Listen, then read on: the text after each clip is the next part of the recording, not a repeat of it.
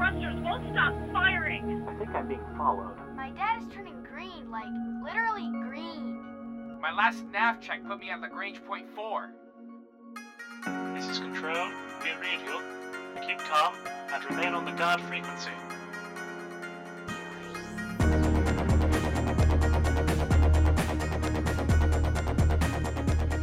Sits and sieves, captains and commanders, you've tuned to the guard frequency, and as all good pilots know, when you're out in the deep black, you want to keep one ear on the guard. This is episode 189 of the Best Damn Space Sim podcast ever, and was recorded on Friday, October 13th, and made available for download Tuesday, October 17th over at guardfrequency.com. I'm Jeff. I'm Tony. And I'm Ken Shadow. And in the audio booth this week with this sweet, lovable face is Henry. So, what do we have in store this week, Ken Shadow? In this week's Squawk Box, we're getting buzzed by an asteroid. Next, we see what news from your favorite space sims has landed as we get animated talking about Star Citizen 3.0. And we tell you all the ways we've been conned in Elite Dangerous. Finally, we tune into the feedback loop and let you join the conversation. That takes care of the housekeeping, so let's get on with the show and see what's coming through the Squawk Box. Any you boys need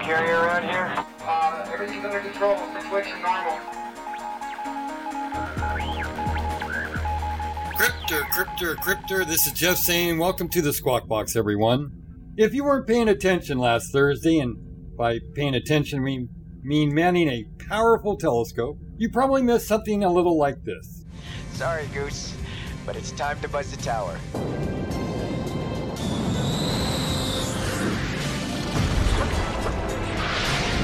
Goddamn son of a bitch.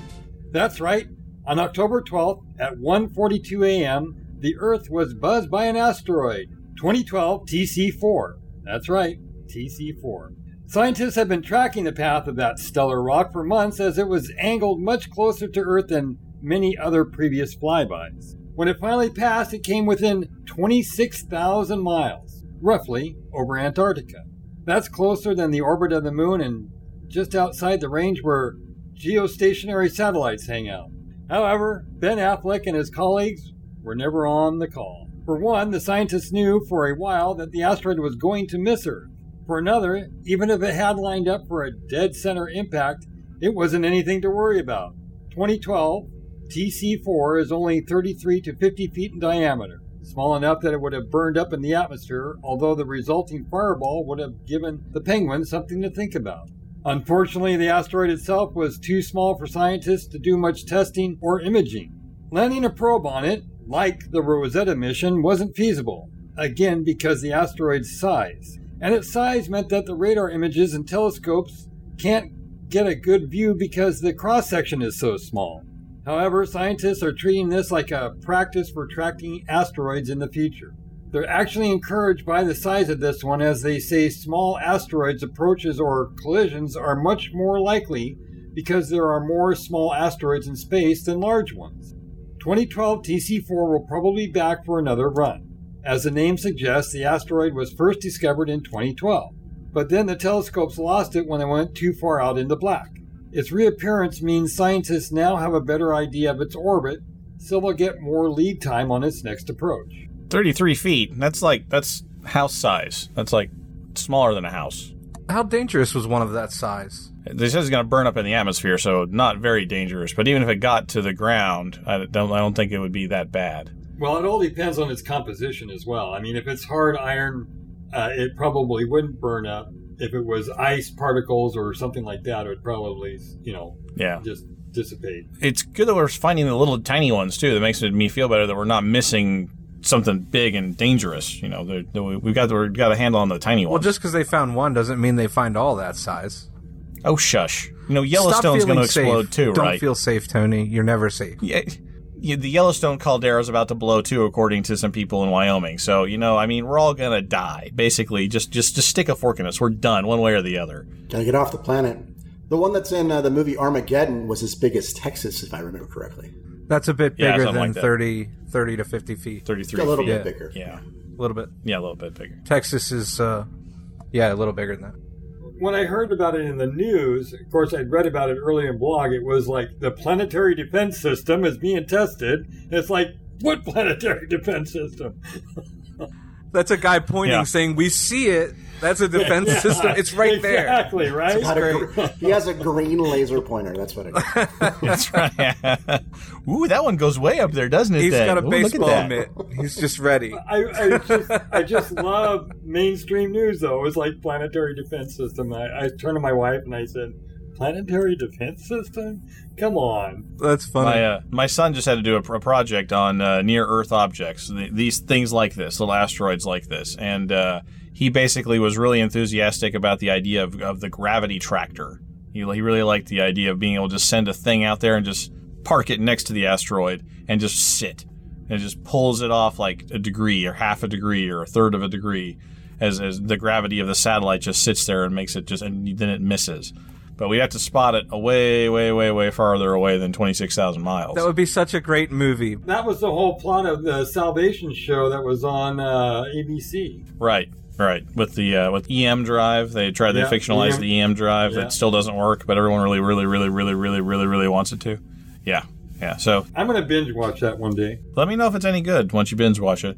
I'm sure it's fine, but it's just that it's the human drama has to come from building the thing, letting it go. Because once you actually launch it, you just like sit. Yeah, Armageddon would have been a different movie if Bruce Willis's job was Yeah. to just go out there and then wait next to the asteroid Yeah. while he watched it go. All right, guys, it's starting to sway a little bit. I'll call you next week and let you know how it's going. I don't know, Yeah. man. Check the spreadsheet, Mike. it's still there, Steve. Dun, dun, dun. Read, seen, or heard something that you think might be interesting to others listening on the spectrum? Send an email to squawk at guardfrequency.com. But for now, let's see what news has hit the flight deck. Speed 175, Port Bay, hands on approach, checker screen, call the ball. Don't get technical with me. Now, hang on, everyone. Don't go crazy, but we're going to do elite news first. Don't panic. Remain Last week, we promised you a fully fleshed, well considered, thought provoking, and otherwise hyphenated adjective discussion on the news from last Saturday's Frontier Expo 2017. I'm sure all you space sim aficionados have read everything there is to read and seen every YouTube video there is to see, full of analysis and speculation on what it all means. It's unlikely you're going to hear anything in this segment that qualifies as new or fresh. However, longtime listeners will recall that our speciality here on the Guard is pugilistic combat with deceased equines. So, without further ado, Lead designer Sandro Sammarco, art director Chris Gregory, game director Lawrence Oldham, and senior community manager Edward Lewis took to the stage to tease the Elite fan base with a heavily redacted shopping list slash whiteboard of what's coming to the game soon trademark and throughout 2018. Basically, the roadmap they discussed consists of imminent releases, a near term update, and a long term update. All of the features they discussed at the expo will be available for no extra charge to players who have the Horizons update. Starting off with the near term, aka the rest of the 2.4 content, we're only a few weeks into the release, but more and more breadcrumbs are being dropped as commanders make new discoveries. More on that in a moment. The narrative drops seem to be the main feature of this update, along with the community goals to unlock the gizmo of the week. But the team did reveal at least one major feature that will debut soon red Thargoids. According to the brief trailer Frontier showed, this version is definitely more of a shoot first, what are these questions you speak of, human? variety. Next up, Frontier described their plans for the medium term. This will be released in the first quarter of 2018, the first drop of what they are calling the Beyond update. According to the team, the Beyond patches will focus on three things narrative progression, enhancements and development of the core game experience, and adding new features and content to the game. Our research badgers believe that these features are already in various stages of prototyping and refinement. They further believe that we will see these items in beta by February and released in March. First up, engineers will be refined to be a little more predictable, a little less RNG-licious.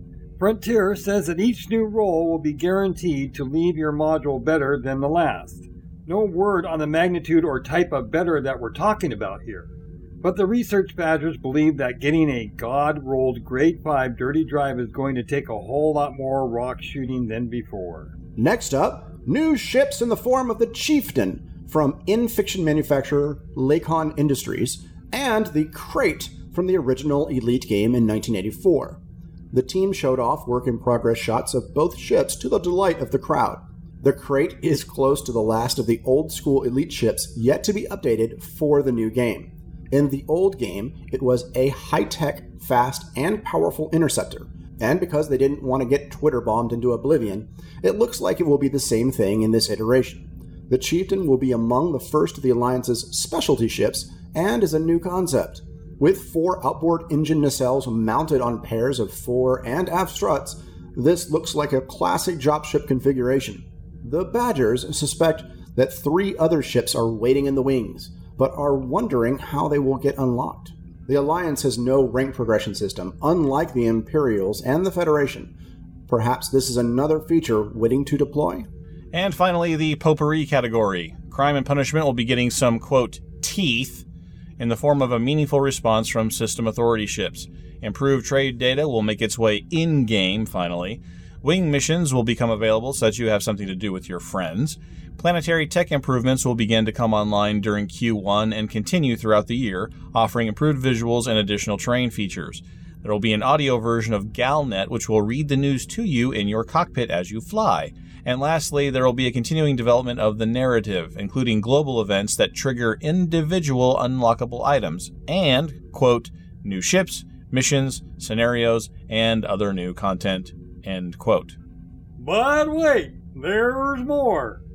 After some of the various and sundry drops throughout Q2 and Q3 2018, by the end of the year, Frontier expects to release the last major update of the Beyond season. These are a little more substantive, and the research badgers suspect they are still in the whiteboarding and scoping phases. As such, there are precious few details regarding these features. But that's never stopped us from wildly speculating, and we do that quite well, on what should be included. There's almost certainly time to change plans to incorporate our ideas. We build the best damn space sims ever. We do, we do. On the other hand, if there is a detailed design doc anyone wants to send us, we'd be happy to review it. Confidentially, of course. We'll start with the one that has Shiv's heart all aflutter mining. As longtime listeners know, well, they probably don't know much about mining because we hardly ever talk about it. Uh, that's because it's sort of boring. Not space trucker boring, at least you can watch Netflix. No, the, the, current version of mining requires fairly close attention and concentration, and the rewards are modest at best. Frontier intends to change all that. From the forum post, quote, We want to expand the ways in which you detect and extract resources, give you a tool set, variety, and choice in how you mine. Importantly, we want to invoke a feeling of the Wild West prospecting, jeopardy from crises and challenges out in the void, and potential for striking it big finding the mother lode in special asteroids. Our goal is to make mining a fully fledged career, something that you can progress and work on. End quote. Now, something that Jeff can actually be happy about. Yay! Squadrons. All That's right. right, Jeff. Someone finally listened to you. Hey, we we are the best game designers for space sims around. I know. I say? Finally, they listened to you, Jeff. Finally, they listened to you. And and from the forum post, here we go. Quote: You'll be able to create your own squadron with tools to manage its hierarchy and membership. Squadrons will feature enhanced communications options, making it easier to coordinate your efforts, whether you're doing community goals, supporting your power, or manipulating the background simulation. As a little treat, squadrons will be able to purchase a fleet carrier, giving members a mobile base of operations where they can restock, refuel, and respawn. End quote. Yes!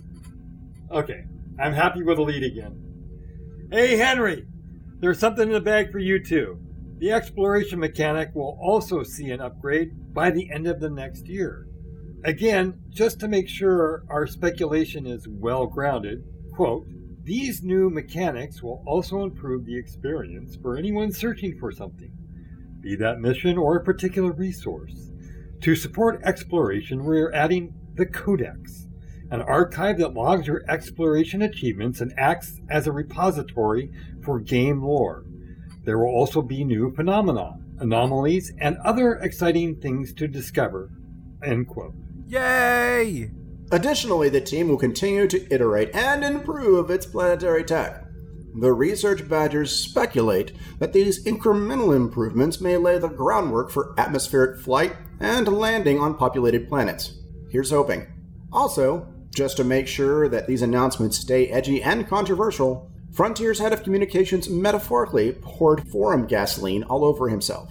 Zach Antonacci posted a short paragraph in response to a concern that pilots who purchased the lifetime expansion pass were getting a bit shortchanged. What with all this great free stuff that Frontier keeps giving to Horizon owners, he very calmly and politely said, quote, Rest assured that the lifetime expansion pass owners will be looked after and will be getting their hands on premium content as part of their lifetime expansion pass before the end of 2018 and the Beyond series of updates. I hope that this helps. Zach. End quote. Now we have to wonder what Frontier are going to lock behind a paygate for the rest of us. What's this premium content business? Cash grab slap in the face, man! Yeah, man. Before we leave all this elite stuff, let's circle back to the in game narrative developments we talked about at the top of the segment.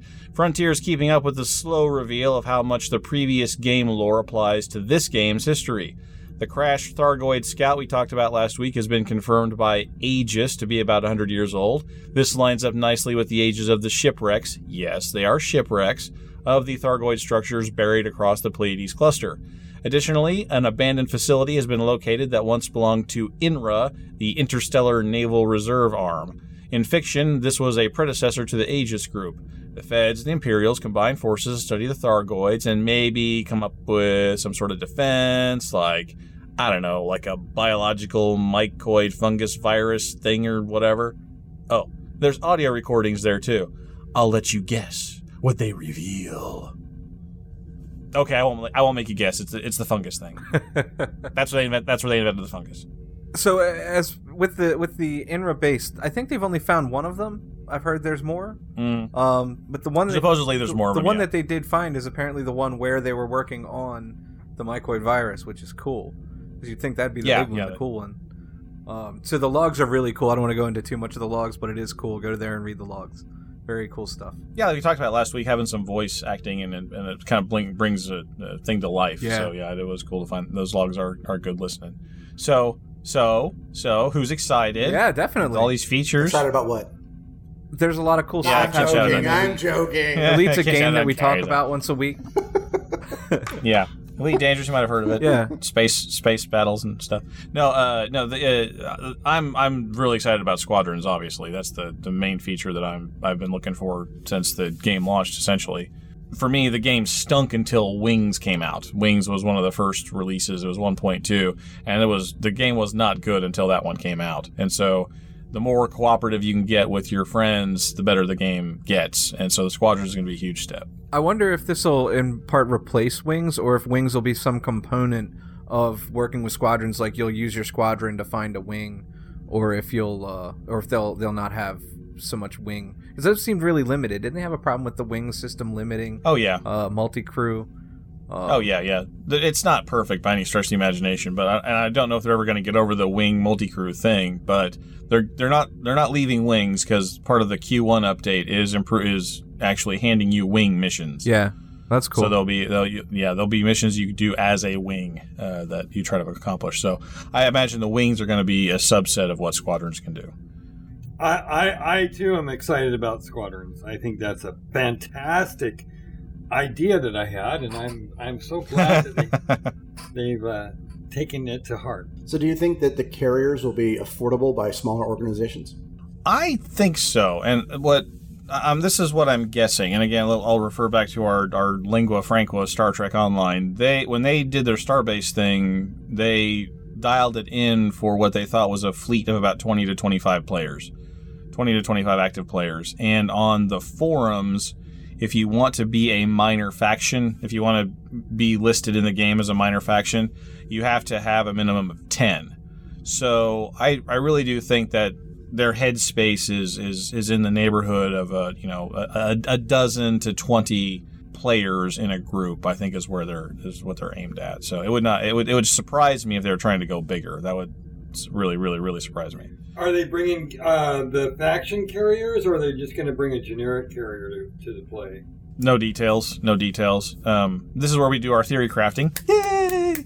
I'm hoping that what it is is a derivative of sort of the star-based builds in Star Trek Online, where it's a combination of cash and materials that you have to um, acquire and donate, and um, and then it's that it's a series of missions like build the hyperdrive, build the hull, uh, uh, acquire the defense turrets. You know, I, I'm hoping I, I would like to see it be gameplay, not just turn in two billion credits and here you know, buy your ship. That that I think would be I think that would suck. As long as it's not outrageous. Uh, you, you know, when they first did the star bases, it was a little bit, you know, outrageous. I anticipate it's going to be you know months of work for us for for the time. I, I imagine when they dial it in, they're going to dial it in for a group of like I said, a dozen people that will take a couple of months to actually get built. At least a couple of months. Yeah, uh, to get built. I I think so. I think that's exactly right. I'm sure they're going to use the community goal system for build you know building your ships. It'll be a series of community goals that are set specifically for your faction that you set up some way.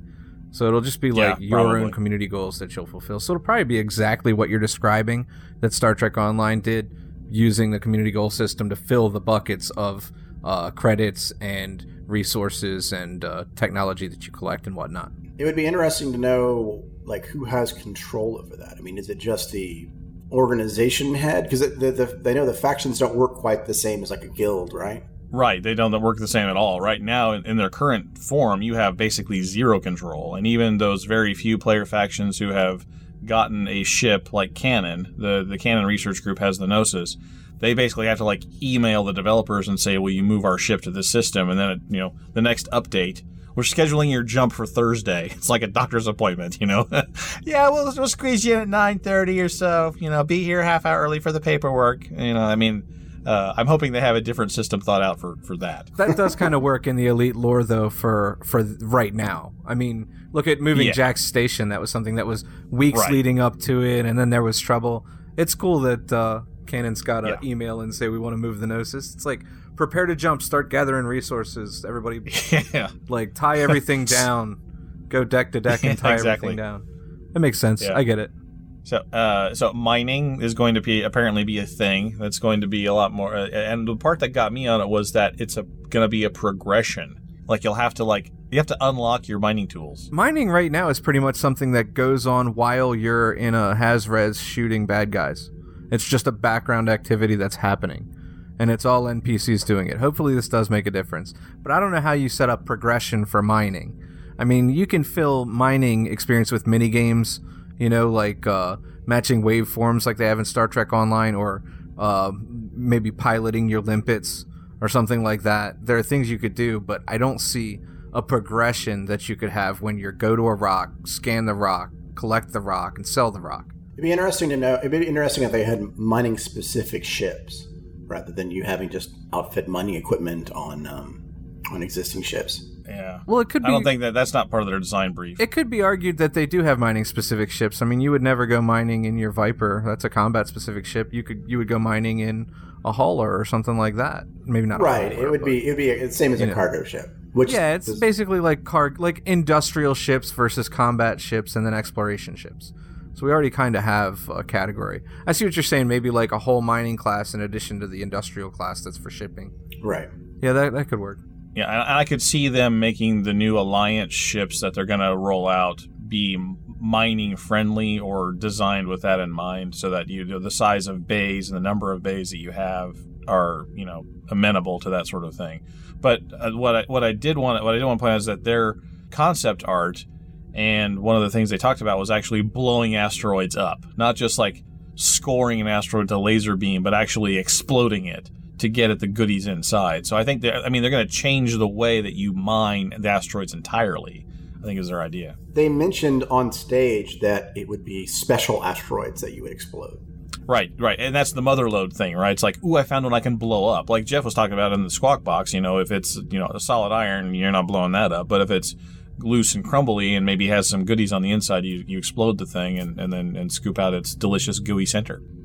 So I think that that I think that's it, that one out of all the professions, that's the one that needed the most work because I only mined when I had to to unlock the engineers. Yeah, I- super boring. I went on exploration. Exploration is fun. I mean, you can jump around and see cool stuff. Uh, I saw the allure in that. Combat's my favorite by far. Trading, eh, I'll do it. Uh, it makes money, yay. But I can't be bothered with mining. There's just nothing that makes me want to. And hopefully, exploration will be getting better soon. Anyway, I'm really looking forward to some of the new stuff, anomalies and things like that. That's Well- going to be awesome. Yeah, stuff to do. Yes. yay, stuff to do. Yeah, and and and they're going to give you tools to track it too. They're going to improve trading apparently, and give you more data in the game on that, and give you stuff to track your exploration with as well. So I think we've had this discussion before about the you know third party web tools. They're great and all, but it's it would be nice if it was more in the game. And I think um, you know hopefully those they're going to bring some of those tools in. Now, doesn't this sound a little bit like when they were saying, you know, the last update for Horizons, our 2.4 update, is going to be polishing systems that we should have been polishing from the beginning. But now it sounds like Beyond is the place they're actually going to do that. Well, and, and again, we they didn't talk about this either, and they didn't. This is part. This goes into that discussion of the lifetime membership thing too. Is that they're not drawing a hard line about this is the end of Horizons, right? This seems like even though they're calling it Beyond, they're not drawing a hard line at the end of Horizons here. I think Beyond is actually still Horizons. I, I don't know what the, they they didn't say what numbers or anything they're going to do with these patches, but I expect the Q1 drop to be 2.5 really. When this came, when Horizons came out, I thought it was going to be a year of releases, and then it seemed Yeah. like it took two years. So I can get why the people with Lifetime were like, "Come on, man, we're supposed to have a season pass. Everybody's getting everything, and now more free updates into the third year." I'm glad they're free. I have Horizons, but I totally get where the Lifetime Pass guys are going. H- whose Lifetime? Jeff's Lifetime as an immortal because I've been here three years and haven't gotten a single freebie yet. I mean, you, So- you could you can argue since they got Horizons free. How much was it? That was like fifty dollars, right, when it came out originally. Yeah, I think it was as much as the game. I think uh, if I remember So right. they got they they have hundred and twenty dollars so far worth of worth of packages for their one fifty, and so one more expansion, then they've more than broken even. You know, they could Yeah. solve this whole thing and make their cash store like available to people that have that lifetime. Either give them a monthly stipend like they do in Star Trek Online or just give them access to a lot of items in the store for free. That would be cool. Hey, whatever you want to give me, give me. I, I Yeah, don't care. but they've got to get some value for that because you're exactly right. They paid like 150 bucks. They've gotten two um, packs for that, the first and the second update, and they're they're sitting here going, you know, you guys are going to give us the update. Are you ever going to make it? It's three years. Yeah, I th- I think the real controversy though is that they sold more of them at when they were selling Horizons. They said you can buy Horizons and it's like fifty bucks or sixty bucks, whatever it was, and they said, or you can buy the lifetime expansion pass for this amount, and you know then you you don't have to pay anything ever again. And so a lot of people went for that one on your calendar, Henry, like you said. You know they figured it would be you know once it'd be annually. They figured they'll make their quote quote make their money back in in two years but I, I think that their internal development schedule did not match up with the marketing. Even though it might take longer to quote make your money back, I still think they're going to eventually. Uh, and I, I, I, patience. But what what worries me a little bit is the idea of premium content. I do not want Elite going the route that other games go of giving ships and guns and things like that to those customers and not making them available in game or making them available at a much higher price to uh, people that just play. Well, if they're going to have premium content, they have to have some other way to get it too, right? They're not going to just say, okay, these Right. people that paid 150 four years ago get this premium content and nobody else gets it. There's going to be another way to buy it, or there's going to be like uh, a, another opportunity to buy this expansion pass, or they'll have like a a premium a premium subscription pass that's that's so I guess one one problem I have with with this whole expansion yearly thing with Elite is it it, it kind of turns into a subscription if it ends up being yearly and I don't have any desire to do another subscription game like that. So the idea that you have some content that is kind of locked behind the subscription that like is more quests or something like that, then then I would rather have that than the baseline. Like I don't own Horizons. I mean, I have I don't I play Elite Mm, so I play Elite occasionally, but I just haven't needed the Horizons content. It hasn't been a thing for me. So um, eventually I'll buy it, probably very soon, actually. But and I, I'd rather not have to buy an expansion every you know every year or every other year, even that. Well, then you should have bought the lifetime pass. Well, ex- that's true, but I didn't. I didn't want to spend hundred and fifty dollars on a game I didn't know I was going to like. the way the way I, I I read it and the way it was explained when I asked the questions on the forums and stuff was the fact that by buying the lifetime expansion, I I would never have to pay for another update ever again. Now that didn't say and then up till 2020 or up till you know 2018 or whatever that uh, you know they gave a debt uh, uh, a date, but every time they made it push an update, and they were going to monetize this even at the beginning of the game when they were developing, they were going to monetize the expansions and stuff, and so Yeah, By bu- that was part of the original design. yeah, that was part But, of the original. but that really design. that, that only you know selling yearly expansion passes only works for a game that's really popular, right? Like games like WoW used to be able to pull that kind of crap off, but and and, and Guild Wars for a couple of times too. But you know, Elite's just not popular enough to like paywall massive amounts of content update behind basically a subscription fee. Well, see, that's the thing. I, I'd like to ask you about that point. Is that is that accurate? Because it seems to me like a game like Elite, where they have fewer people probably than a game like Warcraft, would have to depend on selling expansions to their niche group to generate the money that they're not getting from their freemium model, you know, from a freemium model. Am I wrong there? Because I, I just want to understand where you're coming from. They're, my point is that they're they're still focused. Even even a couple of years in, they're still fleshing out mechanics and stuff. They're focused on getting player base right now. Once your player base is high enough and steady enough, then you can start monetizing the player base um, with expansions and things like that. I think they are. I think they released Horizons too soon, and they probably released Horizons when they did because of the lifetime expansion people. All I can say is a couple months ago, Braben tweeted out that, that there was 2.75 million licenses sold, and that's a combination between the original Elite game and the Horizons expansion pack. So, like 2.75 million transactions uh, for those two SKUs. But it's it's not a matter of boxes. It's not a matter of boxes. It's a matter of concurrent users, people that are regularly getting on, right? So until you, Yeah. So if you have enough people regularly getting on, then you can then you can sell an expansion and expect a lot of those people to buy. If there aren't a lot of concurrent people, if like you know 99% of those 2.75 million just bought the game and occasionally get on, right? Then you're, if you if you say here's your next expansion for 60 bucks, then those people simply won't come on anymore, right? And you want to get those numbers up before you charge them again. That's that's possible. My counter argument to that is people bought the game, then they bought the expansion, and then they like you know let's let's like, let's take you a, a, a player that thinks the game is okay, but you know man, you know they, it's not a demand on your time, right? It's not something that you're gonna like you know rush to go do. Yeah, I have a lot of other things competing for my time. Yeah, right, right. You, you got other things competing for your for your entertainment time. So, but then you hear the expansions coming out, and then you see all these features and content and things, and how the game has changed and progressed and developed. You are curious enough to spend money once. You're curious enough to spend money the second time, and you see this stuff roll out, and you're like, "Huh." Or maybe you even missed the second one. Let's let's say for let's say for for this uh, argument, you didn't buy Horizons. That, that's true. It all depends on how they monetize it. Again, if they did it like the original vanilla WoW, where you actually had to buy sequential expansions to get to the new one, like if I have to buy Horizons Yeah. before I buy the new that would new be a one, barrier. Then I'm then would I'm le- even less likely, right? It's like, oh, okay, Right. instead of forty bucks, it's now hundred dollars for me to catch up with my friends. I'm not sure that's worth it. Yeah, right? forget it. You'll, they won't do it. They, they're they're not going to do that. They'll they'll they'll be happy taking the money that they got, and they're going to say catch up with everybody for this for sixty bucks for this next expansion, whatever it is we're going to be doing.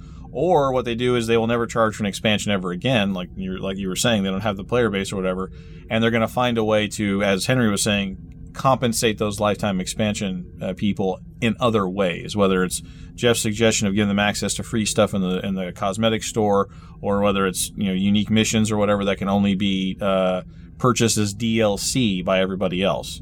Um, you know, those are other things that they might do, and other things that might be more palatable to the kind of player base that we're talking about here. This week's Elite Dangerous community question. Oh my god, oh my god, oh my god. What's your favorite thing about all the things that were going to happen? Give us your best guess about the killer app Frontier will ship for Elite in 2018. Details are coming. CIG is in the midst of testing with the Evocati, so the burn down report this week covered the trials and tribulation of how well that's shaking out, as well as addressing their future plans. Apparently, the introduction of the so called Delta Patcher, which is a patcher that only downloads the changed files rather than the entire game code each time, has provided a couple of boons to the process. Because releasing a new build no longer condemns people with slow connections to a multi hour download, the Evocati testing process has finally reached the point Lennon pined for way back when. The devs say they're now releasing new content to the Evocati almost daily, and if something goes catastrophically wrong with the build, they're able to initiate a rollback quickly.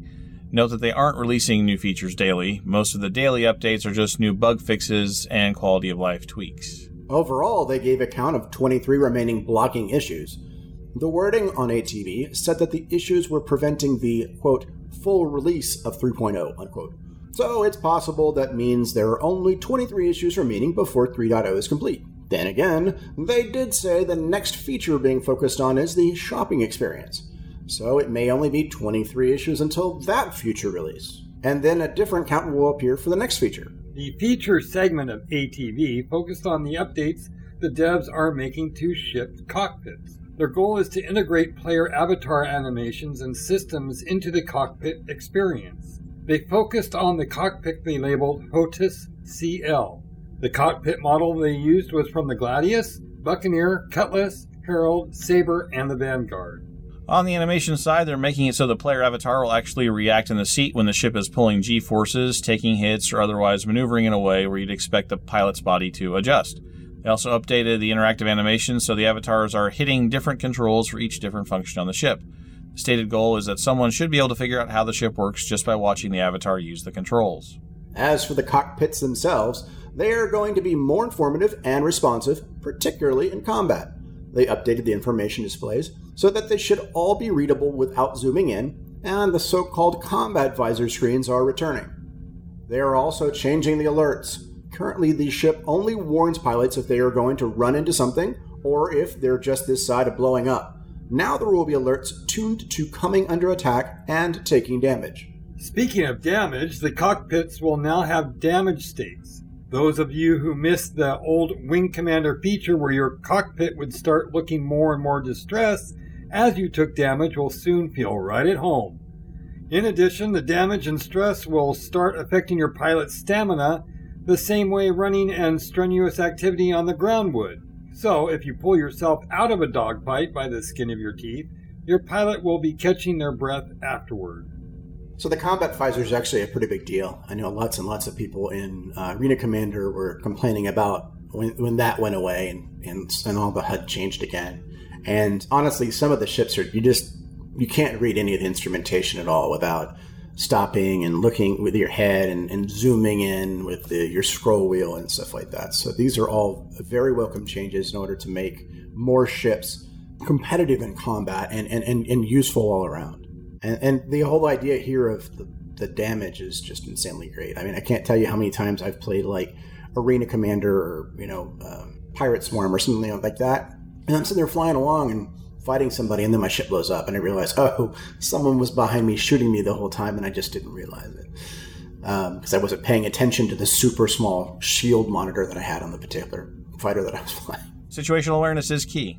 Yeah, and damage modeling really adds to immersion too. I love when my screen blows out in Elite. It's going to be cool to see how they model damage in Star Citizen. Well, their their damage model is already super super detailed. It's just the inside isn't. Yeah, for the right exterior. Now. For the inside, yeah, I want to see some see what the, where they go there. So they have a lot of extensive um, damage and alert states on the capital ships, but most people spend their times nowadays in the uh, small fighters, and so that is a uh, uh, that that's where they're really moving towards, and, and that'll be interesting going forward.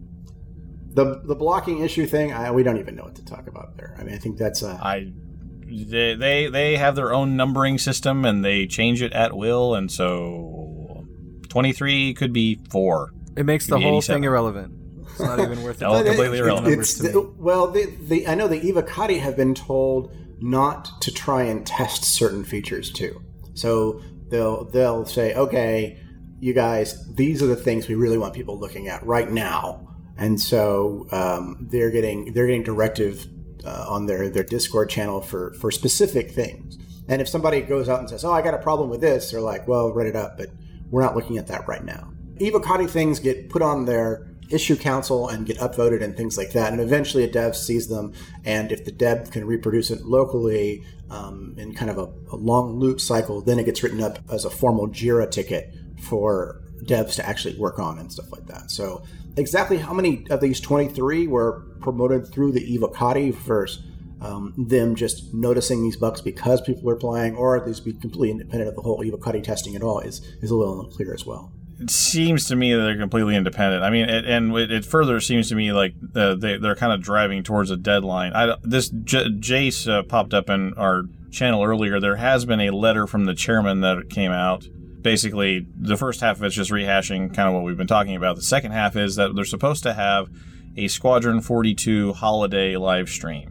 And they're going to show us bits of Squadron 42 at the end of the year. So it seems to me like they are driving this 3.0 stuff, which is, you know, largely the backbone of Squadron 42 for an end of the calendar year type event. So I, I, I think this is just forestalling everyone freaking out when it's not at CitizenCon.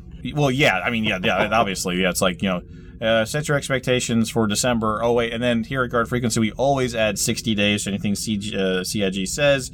So we're talking Valentine, no Groundhog, no uh, St. Patrick's Day. Well, honestly, it was supposed to be it was supposed to be shown last year at CitizenCon. Remember that? delay things and software development. They'll make another Space Worm this year instead. You remember they had the yeah they're no, supposed to show all that stuff, yeah. and then they're like, oh, instead we made this cool Space Worm you guys can look at for the it's Space Whale for the year. convention. But if they had a if they had a Space Worm every year, then that would be awesome in my opinion. All right, so uh, look for a holiday live stream for Squadron 42 updates. Don't look for it at Citizen CitizenCon because uh, you'll be disappointed because it won't be there.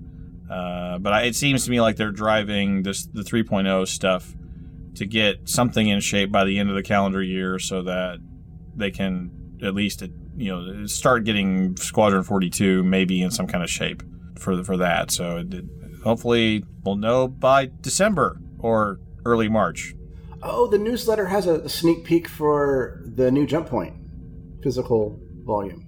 Oh, well, there's that too. You heard it here first, ladies and gentlemen. Only it'll be Tuesday, so you probably hear it not first. But if you're listening to the live stream, you heard it first. Listen to the live stream on Friday nights, and you'll know. This week's Star Citizen community question What do you think comes after the 23 blockers are gone? Are you looking forward to your cockpit's new polish until it starts exploding? Tell us what you think. We'll let you know how in a moment. But now it's time for news we didn't use.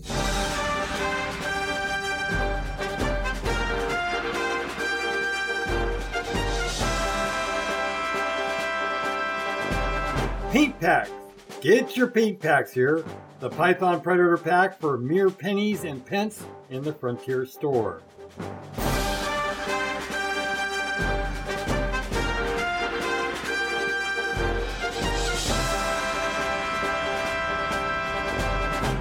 Now that we're all caught up with the latest news, let's tune in the feedback loop and let you join in on the conversation.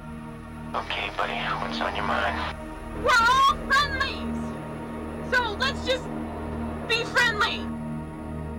Some say he's trying to get his joke critics to where they sell crows, and it's at a dairy so he can get away with murder.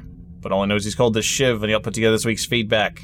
A recap of last week's community questions, Star Citizen, are you one of the lucky few frolicking around in the new build? Do you think CIG has the right idea about the turrets? Pick yourself up an X1? And our ED community question was Does the in game explanation of the weapons nerf make the medicine go down? Or is that spoonful of sugar just empty calories? Tell us what you think about the new announcements from Expo 17. Your opinions will be just as valid as ours. I just got the shiv joke. Anyway, go ahead. go ahead, Ken Shadow. Rambus writes in and says, I think CIG has the right idea from the start. I think it's more the backers that don't get it. Turrets are slave to the pilot's direction, not the other way around. If the pilot makes a change in flight direction, of course the direction of the turret will change. It's called multi-crew ship. Then start to play like a multi-crew. Use comms and make use of teamwork For example, with the Connie crew, what is more important? The turrets get to shoot at his target with his S1 guns or pilots size 5 guns. The turret can add fire support on the main target or keep others off bay while they are firing at the main. From what I saw on the video at ATV, the Cutlass just flies straight and shows the broadside, but the turret gunner gets to hit his shots on some Vanduul AI. I get his point. There's two different ways to do turrets, and Shiv and I kind of discussed this a little bit earlier in the week. It's are the turrets point defense system on a big ship against smaller ships, and the big ship can't maneuver because it's on a mission or it's just not maneuverable, or is it a small ship attacking a larger vessel and the turrets are the main weapons, and the pilot still has maximum freedom of movement, and the turret operator has the big guns trained on the larger target, irrespective of where the uh, pilot's actually pointing the ship. I think you have to pick one or the other. You can't really have a overlap or a merger of the two. You got to pick one and go with it. Well, uh, the thing is with Star Citizen, they have both use cases of ships. They have small ships with large turrets, and they have small ships with small turrets, and they have big ships with small turrets, etc. I, I think you have to have two different turret designs depending on what the turret is supposed to be doing. I think that I, I think that that's the problem. There's not going to be one unifying to turret them all. They're going to have to have those two different cases and separate them. Acrosi writes For Star Citizen, the turret enter exit changes are welcome. It would be disoriented to lock into a turret in an unexpected orientation. Regarding the targeting and movement, I feel turrets should be more aligned with the gunner than the pilot, in that the turret gunner should be able to maintain tracking on an enemy independent of the pilot's flight, within its firing arc. If a turret gunner has to compensate for the target's movements and the pilot's maneuvers, things will get messy and diminish returns. For Elite Dangerous, the AX missile nerf is fine. We don't know how the Thargoid assets are coded, so adjusting the damage of the missiles is likely a safer change than adjusting the Thargoids themselves.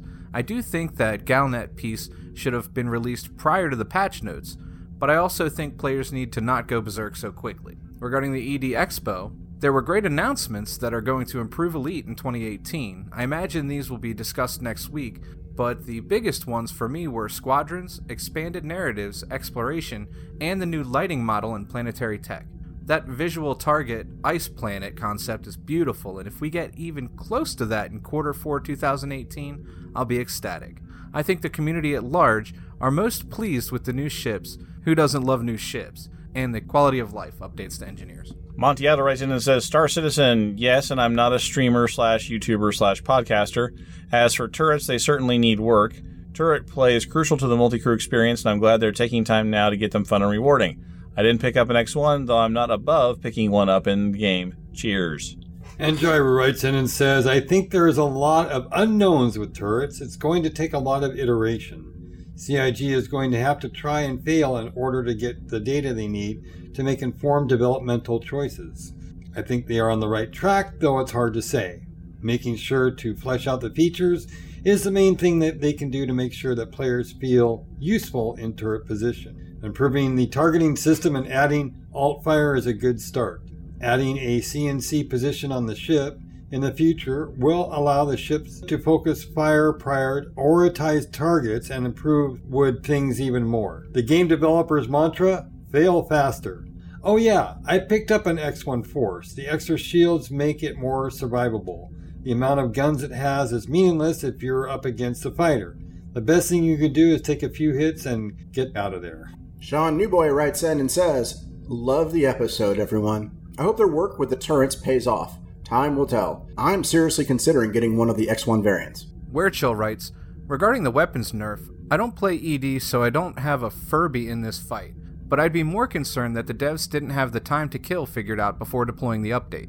They should have known whether a single ship could bring down a Thargoid, and should have decided if they wanted it that way or not prior to releasing the content.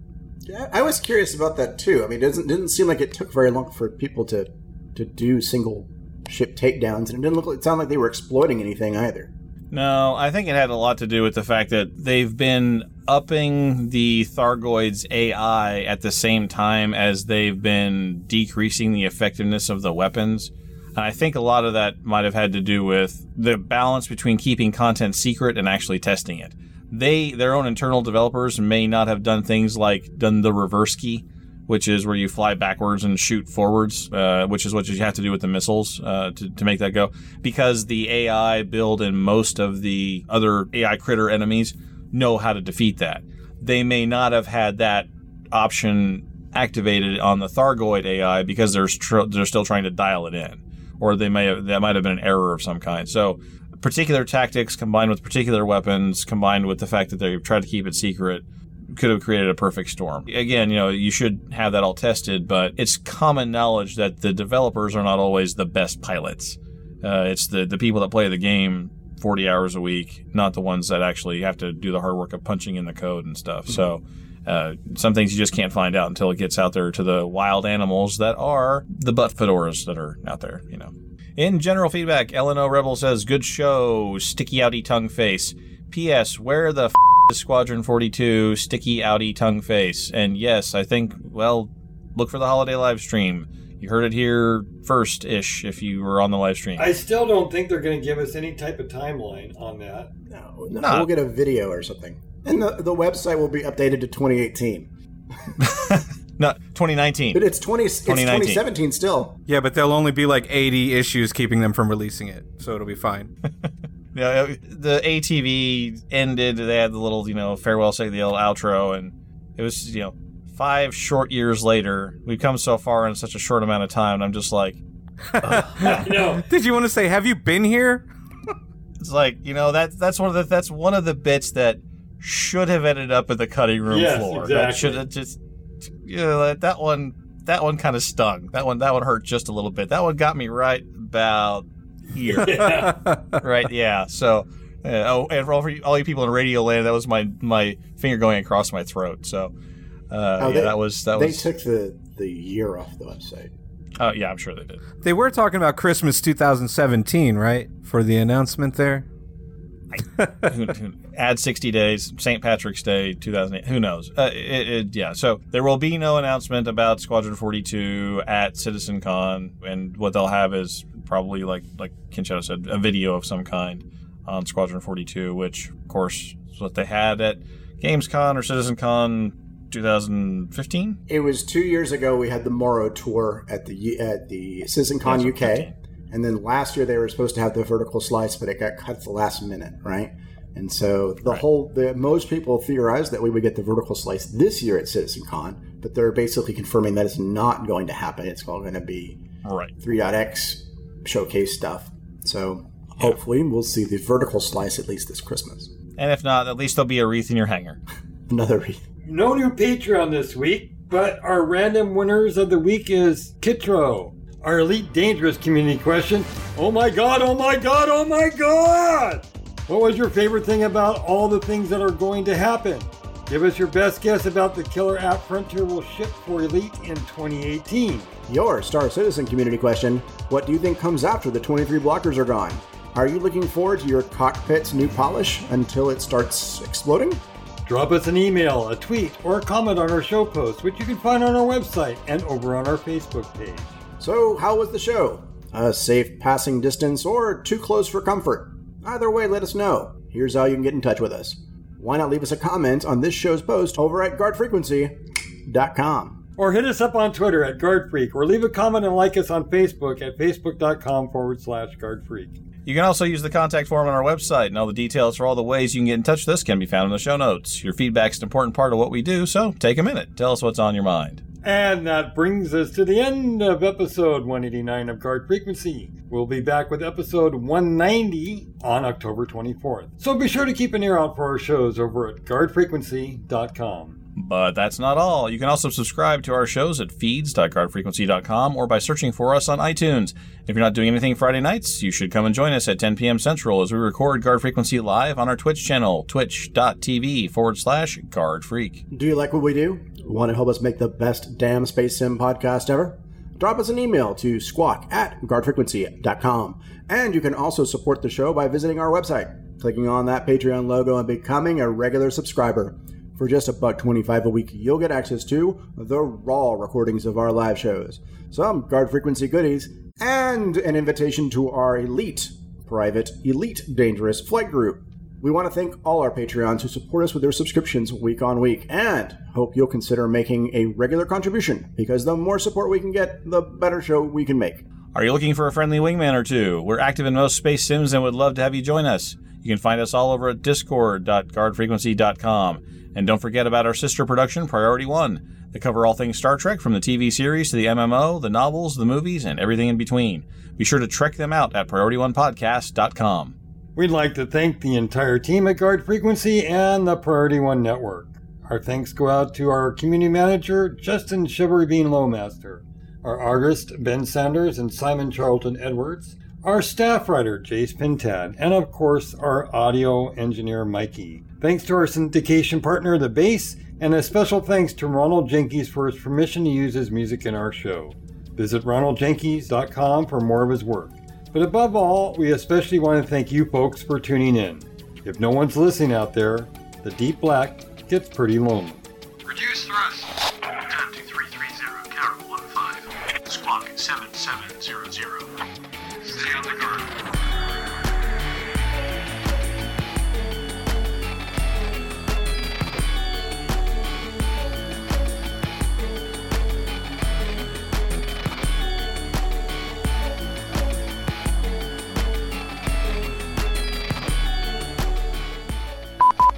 This is Tony Squawkbox Sync 1. This is Jeff, Squawkbox Sync 2. This is Ken Shadow, Squawkbox Sync 3. This is Oc- this is Henry Squawkbox Sync Four.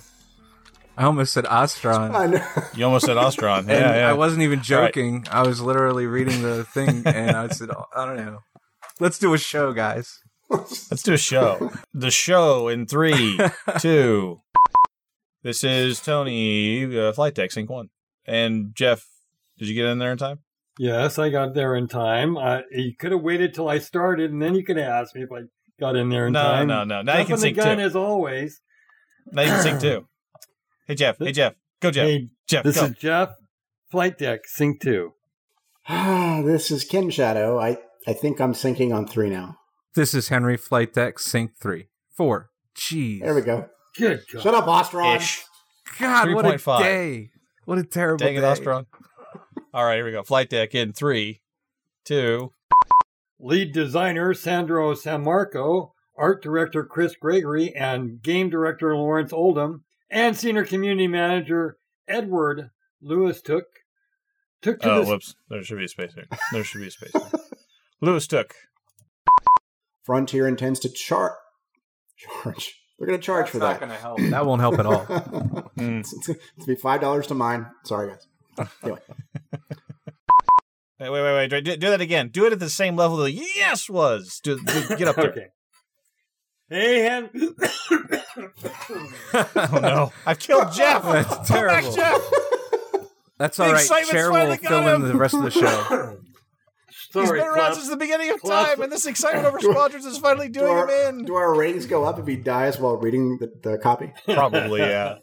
That's a one trick pony. We can't do it every week. al- collapsed along there. Yeah. yeah, I know. I was reading ahead, so Oh, I tripped a little Oh, less. uh, An- Antonet- Go, Ken. Antonazzi. Go, Ken. Antonazzi. Go, Ken. Wait, go, Ken. Am I, s- am I Go, supposed to, Jeff? Am I Go, supposed to go now? Am I supposed to go? I'm not sure. Go, go, Jeff. Somebody tell Go, me. Ken. Go, Ken Shadow. Go, Ken. God, I wish somebody would tell me if I could, if I should go now. Go, Ken. One other one other procedural point. Can you guys hear my cat? Yeah, me one second. Somebody make good radio. Uh, That is a fail. that is not good radio. Yeah, that's sorry, that is guy. not good. Not that is good like radio. boy, that's like an asthma di- an asthma uh, victim dying slowly. Why don't we just That's- let that's- Jeff cough again? why not leave us a comment on this show's post over at Guard Frequency for our free free free? Far frequent fair. Uh, no pets have ever been harmed during the making of guard frequency. Ever.